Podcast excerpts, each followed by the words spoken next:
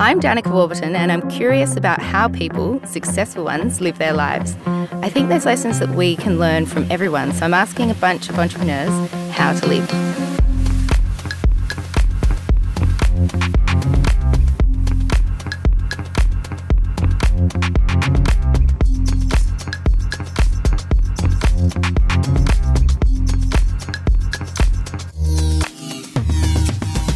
My guest today is Simon Catt, founder of Arlington Group Asset Management, which is a London based firm. And Simon himself has originated over £3 billion worth of deals over his career. Simon, lovely to see you. How are you? Dannika, good morning. Nice to be here. This is my first ever podcast. I'm excited. well, I guess to give people some background, what is it that your parents would say that you do? Hmm, what my parents say. You know what? I'll, I'll give you another answer. Um, not my parents, but I remember when I um, first met my my wife. Um, she asked me the same question. She said, "What do you do?" And mm. uh, I said, "I'm in sales." She said, "Oh, I'm in sales as well," and we left it at that. And that she didn't know, actually know that we then got together, been together eight years, had a couple of kids, and it, was only about five years later she came back and heard me talking about what I did with people at dinner. She said, "I didn't know that's what you did." Um, because I'm, you know, I am in sales and uh, from the point of view that I, I sell securities to people, but um, actually it's a little bit more nuanced than that. Mm-hmm. And so uh, you're in capital markets then, I mm. guess, to put it broadly. What influenced you to get into capital markets? Did you always want to be in that field? So my grandfather was a wonderful old gentleman named Louis Goldman.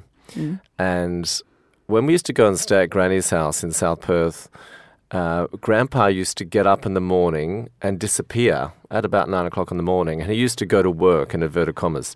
I think what that meant was he got on the ferry and crossed from South Perth into Perth City, and he went and saw his stockbroker and his lawyer and his property guy, and we didn't really know what Grandpa did except that he went off to work.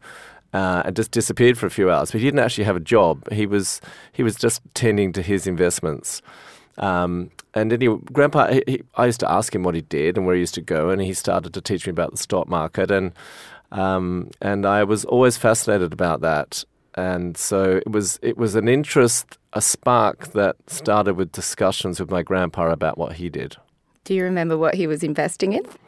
Yeah, you know, when he died, um, we found the answer to that.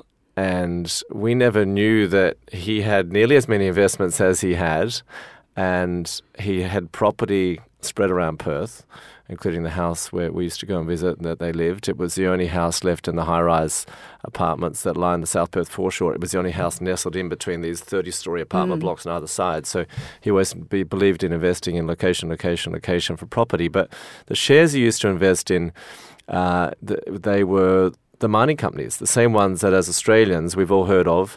Um, BHP, the world's largest mining company, Western Mining Corporation, which was bought by BHP, and uh, another more infamous one, Bond Corporation, which by the time we opened up the safety deposit box, that wasn't worth anything. But there was actually millions of dollars worth of BHP and Western Mining, which he was a very frugal man.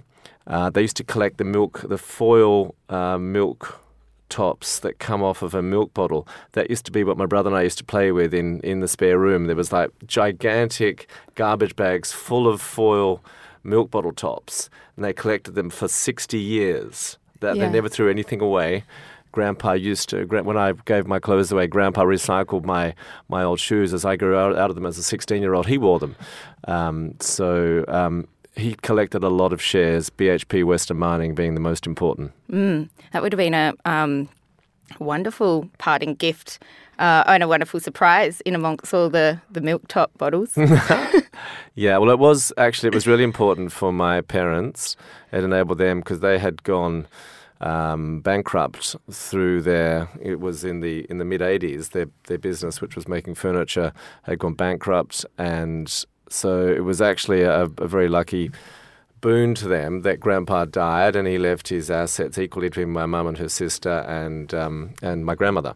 Uh, so that enabled them to get a start and to to get on the uh, the property ladder through the uh, the super cycle, uh, which was a good thing to do in West Australia, and, and so they managed to become independently financially uh, comfortable after that. Mm. So you've been in um, capital markets for about thirty years almost. You've no doubt seen some pretty interesting things in that time. What have you learnt about people? I think that Warren Buffett says that people you have to be greedy when others fearful and fearful when others are greedy. And I, I think the that the capital markets are really the study of human behavior and and understanding how human emotion is priced in and risk is priced.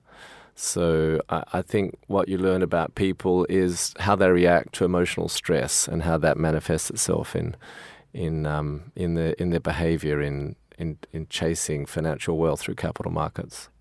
Absolutely. That's fascinating. So, um, what do you look for when you're considering an investment personally?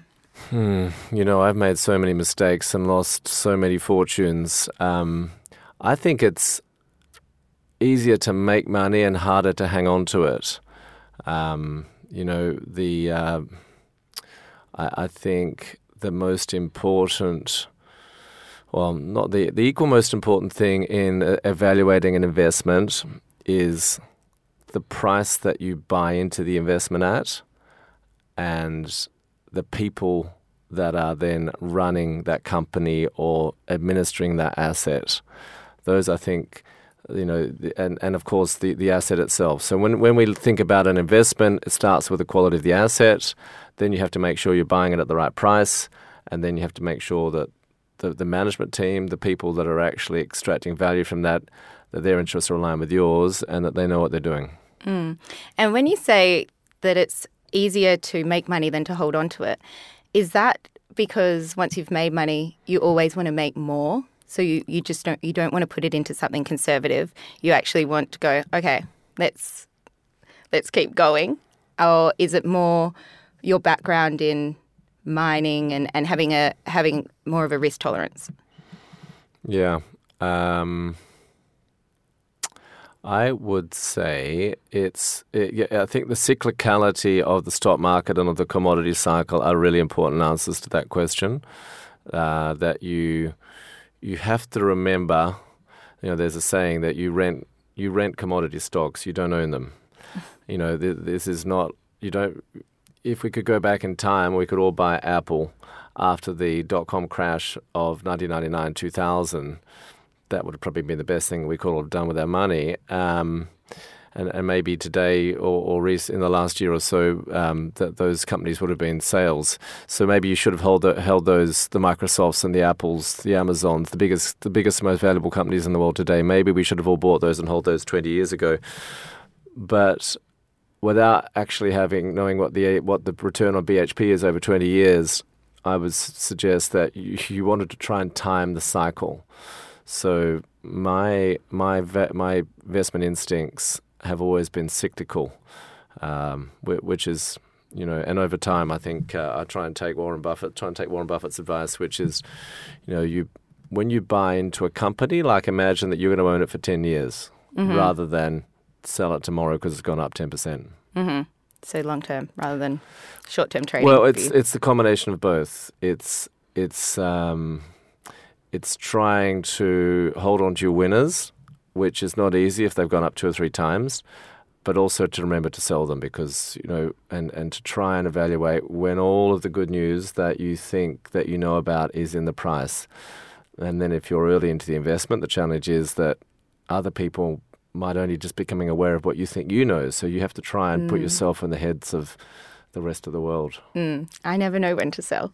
I just buy and hang on to them, and then they go up, and then they come back down. I'm like, or, oh, should have sold. oh, well, te- tes- Tesla's a, is an interesting example, right? It's uh, Elon Musk is always in the news, buying Twitter this week. Um, mm.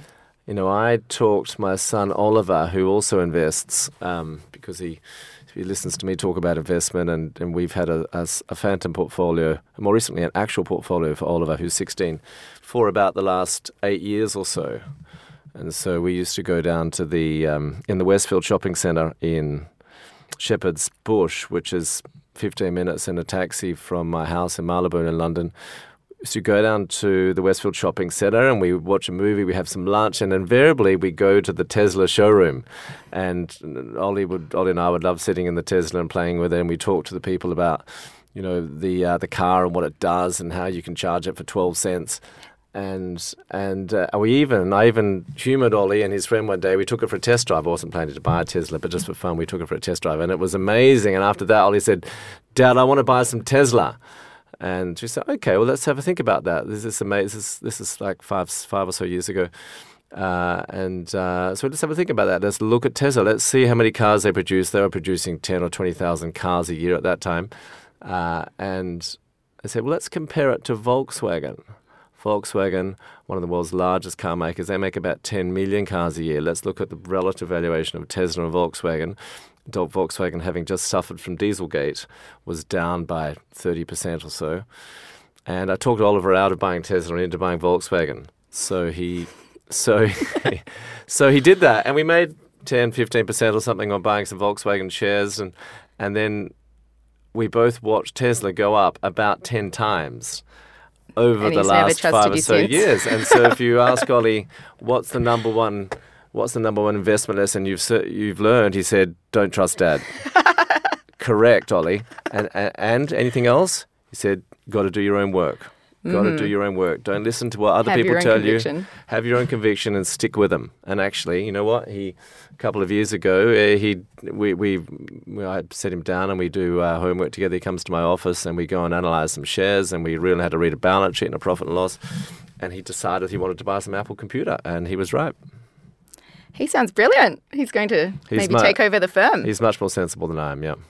So, uh, talking about Arlington, Hmm. your model seems to be that you take a stake in a company, get actively involved in making it a success. Hmm. Um, has there ever been a time where you've thought, shit, I really stuffed up here and I'm Hmm. not sure how I'm going to recover? Yes, I'm in the middle of one of those at the moment. I'm not going to give you the name because it's a listed company. Um, and uh, yeah, at the moment, I'm, you know, I've got, uh, and Arlington has many millions of dollars invested in this company, in this asset. And I'm trying to evaluate whether we should throw good money after bad, whether the those three things that we spoke about, you know, the my starting point is I love the asset. The um, the the two questions which I'm trying to answer right now is what do we think about management and their capability to unlock the value of that asset? And then in terms of the capital structure and therefore the valuation, the question is how much more money and time will this asset need to um, uh, to blossom to exhibit its full value? And I'm trying to answer that in a short in a short time at the moment. So some and, and I find also I have a different I have a different perspective depending on my emotional state of mind. I have you know I have my optimistic state of mind, and you know I don't know if you find this, Dannika, but if I'm rested and energized, and I've been to the gym or I've gone for a run, I'm an op- I'm optimistic and happy. And if I'm short of sleep and and uh, I'm I'm feeling a little bit down, then the answer might be a different answer. So then that's back to this point that as a human being, you you, you assess these investment concepts through the prism of your own prejudice and experience and and your emotional state of mind, which itself varies on the day. So, say everything goes badly, Mm. you're down to your last $10. How, how would you spend it or invest it? Oh, that's easy. I I just invite my family and maybe a couple of close friends out to, to dinner or lunch and Leverage it somehow. and just it reminds Get me. them to pay. so I don't know. uh, Do you remember the um, the global financial crisis? yes. Uh, so I, I was at that time uh, running a uh, investment bank. It was a Canadian investment bank named GMP, uh, and we had an office on Albemarle Street in, in London, which is well, we worked there together. I worked in the Perth office. exactly. You worked in the Perth office, and I was in uh, I was in London office, and it was a small office. And my CEO, who who's become a dear friend, uh, was over visiting from Canada, and the S and P. The, the night that we're all sitting around the office, uh, and we had a we had a dinner plan that evening to to have the London office and our Canadian CEO go out to have to dinner. The S and P that that night opened down nine percent, and uh, we sat there in the office until market close, and um, and they looked at each other and thought, "Wow, the uh, tomorrow there may be no no business. We might not even need to come to work tomorrow." So uh, what did we do? We said, "Well, let's go out and have a really nice dinner." And order a really nice bottle of wine because we've got no idea what's going to happen tomorrow. Mm-hmm. The, the financial world as we know it may have ended, but hell, let's park that. Let's not worry about it. Let's just go and enjoy ourselves. So that's if I had that for my last ten dollars, I'd go and have a really nice bottle of wine with some friends and family and have a nice meal. Yeah. Well, they say you, there's no point worrying about things you can't control. Exactly. So- Uh, so you touched on this before, saying you know when you're in a rested state, you feel great, and, and you do. You have a really punishing, you know, work, travel, fitness, family uh, schedule. What's the key to not burning out for you and getting too stressed? Uh, that's easy. Uh, it is not worrying about the stuff you can't control. Um, asking yourself every day what you're doing and making sure that that day you're doing exactly what you want to be doing. And if you're not doing it, don't do it. So don't don't do what you think other people want you to do. Do what you actually want to do, and make sure that you make time every day. I do, and my meditation time is is actually the same as my exercise time. So for an hour or two every day, I make sure that I have time to exercise, and that's when I meditate and reflect. And I find that the answers to the problems that are in my head, you know, the the issues of the day, whatever they may be, it might be an investment, it might be a family situation, it might be somebody I'm trying to help. They they come to me at that time, and so for me, you've got to carve out an hour or two each day for yourself, so that you can make sure that you're doing what you want to do and and get your head straight on your priorities for that day. Mm. I agree. I think if you're not having fun, then what's the point? You know, you've always got to be able to have some sort of fun element in it, even if it's like the people that you choose to work with. Um, I think it's really important to protect your energy, and if someone's depleting you, then choose not to work with those people if you can. Yeah, because if you're not physically and mentally robust, then you you can't help other people. You can't do whatever it is that, that you're trying to do. So you've got to make yourself whole first. Yeah. And I know that you're a, a, a bit of a fan of swimming in freezing water. Oh, I love that. Mm. Is there anything else that you do that makes you feel alive and, and motivated? Yeah, my favorite things to do. I mean, let, let's put exercise and well-being into one bucket. So that's that's a starting point. You have to start with that foundation. Uh, what I I used to think that that I got my most pleasure out of working hard and partying hard in my 20s and 30s, and I'm now 50 years of age, Dannika. Um, and you know what? The things that I most enjoy these days, uh, when I think really hard about what it is that gives me the most pleasure, it's spending time with my children. Yeah. And so these days, you know, I make sure wherever possible when I'm in town, I'm not traveling, that I uh, I tell our nanny I'm taking the kids to school, and uh, I'll take my two and my four year old walk across Marylebone to their French school on the other side of Marylebone, and then walk from there into my office in Mayfair. So and make sure I'm home for for story time. Yeah, we have so much fun reading stories. Uh, so that yeah, it's spending time with my children and my family. Yeah.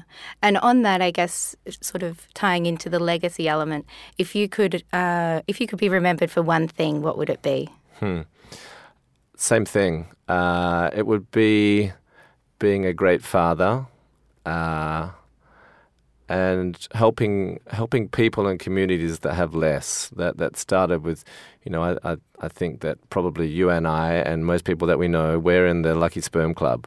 We come from great families in great countries and cities.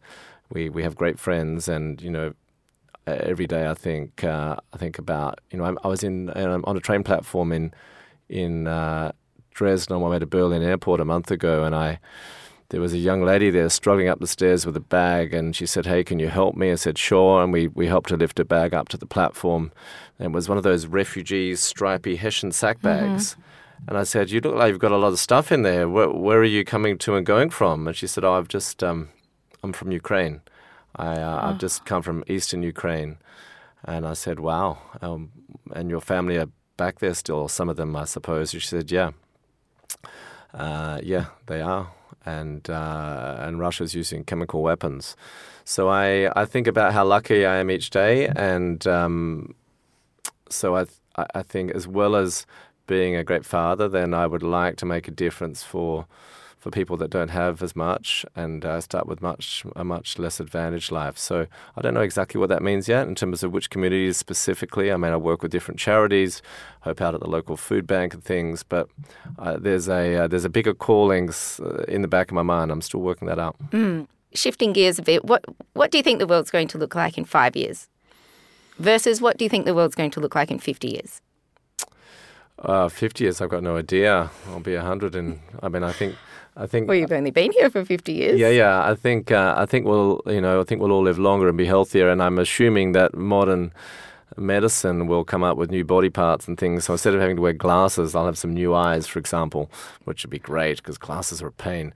Um, so. Uh, yeah, I uh, I think we all uh, think about things like climate change and what will that mean this this planet that we're unsustainably using, what does that mean in terms of its longevity and our, all of our longevity? Uh, I, I, think we're all right to be concerned about things like um, the overuse of finite resources and how can we do that more sustainably. Uh, I think that's important. Um, so that that's on the very long term. I, I, don't have any answers about what the world looks like in 50 years' time. Uh, in terms of the five-year horizon, I think we we are going to become more national. Um, we are going to be more concerned about rather than the globalization. I think we have this retreat from globalization, uh, have this regionalization for the for the next uh, for the next five years, and because as in the 70s and the 1940s uh, in, inflation is here to stay. I think that has profound implications for uh, for capital markets and for what in, in what we should invest. And it's people have to get less with um, with with tougher times with with less uh, with the capital markets being more unkind mm. in the next five years. So, uh, and what's um, next for you personally? Next for me personally, uh, more of the same. Uh, you know, uh, building our business at Arlington with my partner Charlie, who's uh, who's a dear friend and a and a, and a professional partner for life. Um, uh, we have just bought a house in Italy, so we'd be spending more time in Italy. And longer term, it's nice to be back here in Sydney. I'd like to spend more time here, even though it's a bit grey and rainy today. Yeah, shame about the weather. It's yeah. very London esque, isn't it? Yeah. Well, we will share the Arlington Group website. I know you're not uh, huge uh, into social media or anything like that. Mm. Uh, is there anywhere else we can find you online? I think come through uh, my work website uh, Arlington Group Asset Management in London. So the website is agamformother.co.uk. Perfect. Okay, we'll speak to you again soon. Thanks, Thanks Simon.